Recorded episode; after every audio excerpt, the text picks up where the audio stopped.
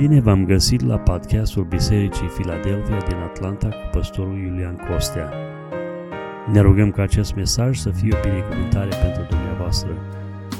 Mesaje noi vor fi postate în fiecare miercuri. Dumnezeu să vă binecuvinteze!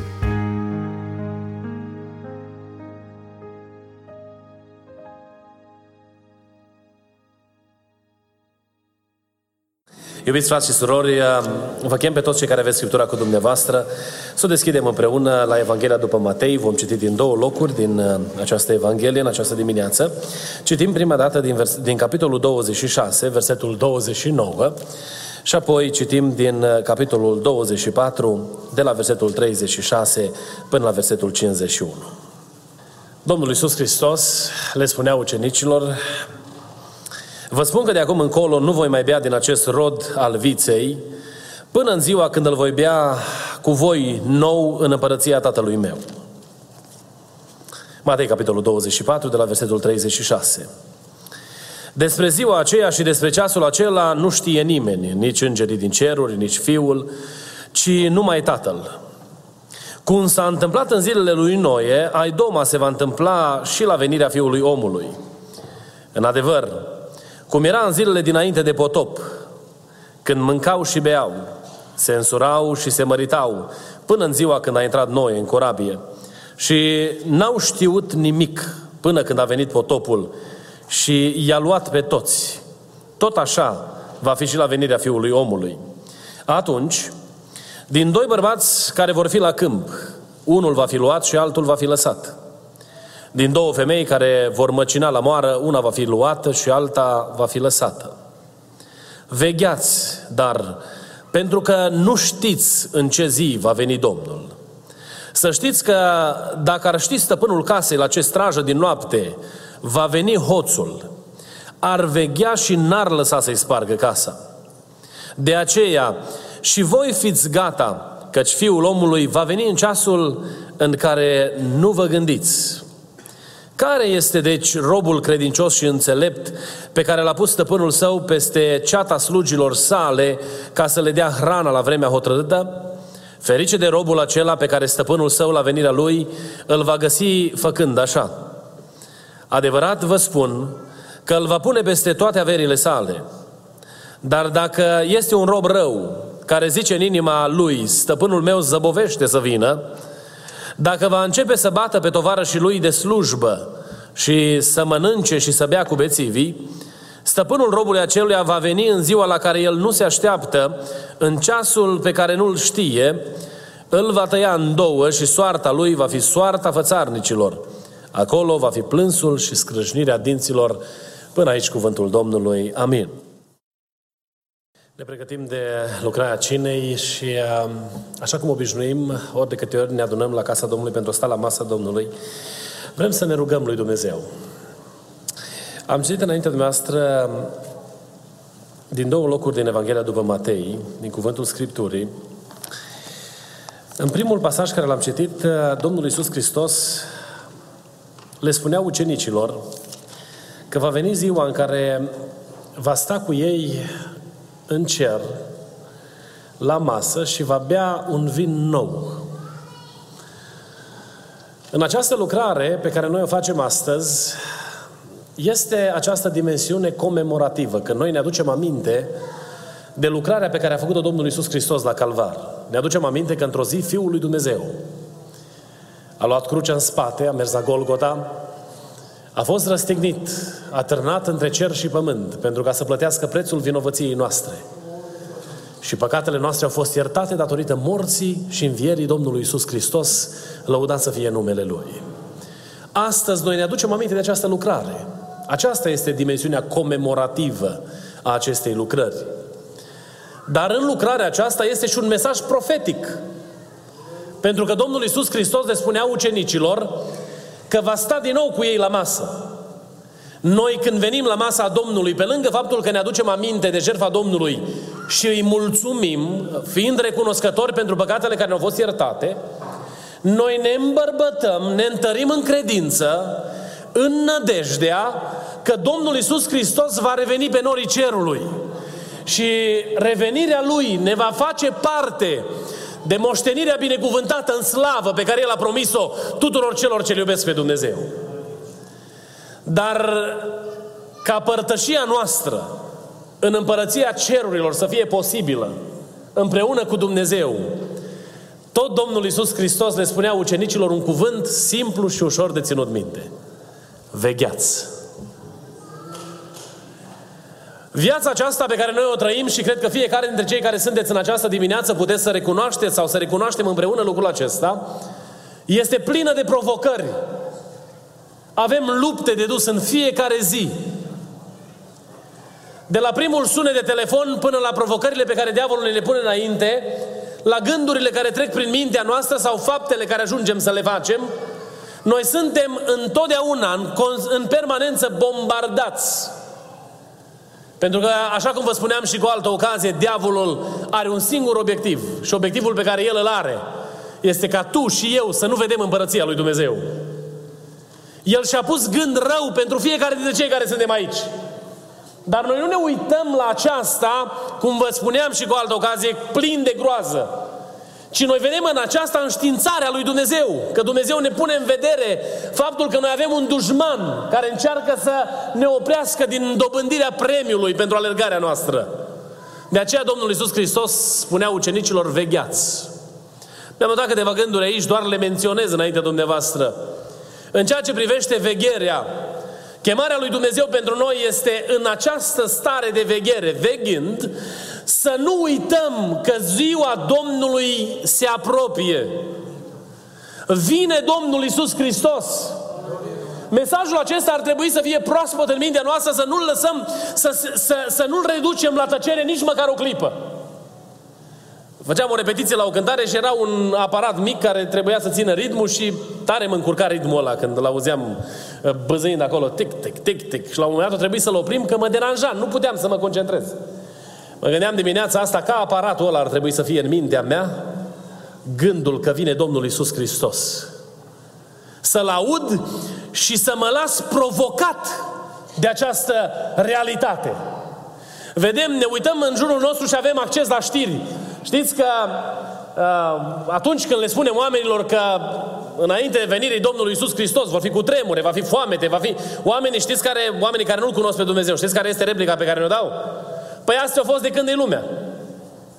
Un lucru care este unic cu privire la perioada premergătoare venirii Domnului Isus Hristos este că aceste lucruri care au fost de când este lumea vor avea o publicitate fără precedent. Se va ști de ele. Dacă în urmă cu 100 de ani, ca să ajungă vestea de la Atlanta la Chicago, trebuiau oamenii să folosească mijloace de transport foarte, foarte încete, cu o viteză foarte mică și dura o perioadă lungă de timp ca să ajungă vestea de aici acolo. Veștile astăzi circulă la apăsatul unui buton. Vestea că a fost cu tremur în California, știți la cât timp s-a aflat săptămâna aceasta? La câteva minute. Până când cei de la centru uh, de uh, seisme au avut timp să transmită la, la uh, uh, uh, canalele de televiziune, au durat câteva secunde. Accesul la informație a făcut ca informația să fie transmisă cu, cu o repeziciune fără precedent. Scrie, se întâmplă astăzi, a fost decesul fratelui Cornel uh, din, din Canada. S-a întâmplat și la jumătate de oră am știut și eu. Pentru că informația circulă cu o repeziciune fără precedent. Pentru mine asta este un semnal că vremea revenirii Domnului Isus Hristos este mai aproape ca oricând. Vestea că se întâmplă lucrurile despre care ne vorbește Scriptura circulă cu o repeziciune cum n-a mai existat pe pământ. Și aceasta pentru noi ar trebui să fie un semnal de alarmă. Iubiții mei, noi veghem păstrând conștiința revenirii Domnului Isus Hristos. Să ne ajute Bunul Dumnezeu să nu uităm. Se întâmplă că uneori trăim ca și cum am uitat că Domnul Isus Hristos va reveni. Ne facem planuri pe 5, pe 10, pe 20 de ani și uităm să zicem dacă va voi Dumnezeu. Uităm să spunem dacă asta este planul pe care, dacă ăsta este planul pe care îl are Dumnezeu, vom face cu tare sau cu tare lucru. Să nu uităm că Domnul este aproape să vină pe norii cerului. Asta vrea să le spună Domnul Iisus Hristos ucenicilor. În imaginile pe care noi le găsim aici, cu stăpânul care nu știe când vine hoțul, cu slujitorul care nu știe când vine stăpânul. Tocmai ăsta este mesajul pe care vrea să-l transmită Domnul Isus Hristos. Fiți gata în orice vreme. Dacă ar trebui să facem o evaluare după normele pe care noi le cunoaștem din Scriptură, că atâta predicăm de ele, și atâta vorbim și le întoarcem și pe parte și pe alta, și am ajuns să catalogăm predicatorii, că unul mai iscusit, altul mai neiscusit, și să-i punem în tot felul de categorii. Dar mesajul îl răsucim pe toate părțile. De 3-4 ori pe săptămână pomenim lucruri din Scriptură. Mesajul cunoaștem atât de bine, mă întreb oare. Suntem conștienți și păstrăm vibrant în inima noastră gândul că Domnul Iisus Hristos revine? Eu nu știu când va reveni. Tare mi-ar place să vă pot spune. Așa cum punem pe buletin evenimentele care urmează în perioada următoare. Mi-ar place tare mult să pun acolo o dată. La cutare dată va veni Domnul Isus Hristos. Și toți cât suntem aici să avem timp să ne spălăm hainele în sângele mielului. Să se poată spune despre noi în declarația pe care o făcea îngerul lui Ioan, aceștia sunt cei care și-au spălat hainele în sângele mielului. Și toți cât suntem aici să avem timp să facem asta. Mi-ar place să fie o programare pentru care să avem timp să luăm post, să ținem post, să avem timp să ne rugăm, să venim marța, joia la biserică, să citim Biblia, să facem seri prelungite de rugăciune, să ne închinăm cu fervență și cu ardoare lui Dumnezeu. Și atunci când este pus înaintea noastră mesajul adevărului Scripturii, în inima noastră să fie bucuria lui Dumnezeu, pentru că am intrat în cele cinci săptămâni premergătoare venirii Domnului Isus. Dar eu nu știu când va veni El. Nici dumneavoastră și nici nimeni, spune pasajul pe care l-am citit. Și aceasta ne responsabilizează să fim gata în orice clipă. Doamne, ajută-ne să fim gata. Noi putem înceta călătoria noastră în lumea aceasta astăzi. Oameni plini de putere care știau că ei vor zgudui lumea dacă, dacă este nevoie, cu planuri mărețe, și au încheiat alergarea și oameni, alți oameni au spus despre ei mult prea devreme. Mi-aduc aminte de o situație în care un bărbat din Reșița spunea, am să rezolv eu o problemă, nu vă dau detalii prea multe, că n-ajută lucrul acesta. Însă omul acela s-a îmbrăcat bine și a zis că mă duc joi la biserică și o să rezolv eu o treabă care o am de rezolvat. Și ieșind din scara blocului, s-a împiedicat pe scări, erau patru trepte la intrarea în bloc. A lovit cu capul de bordură și a rămas acolo.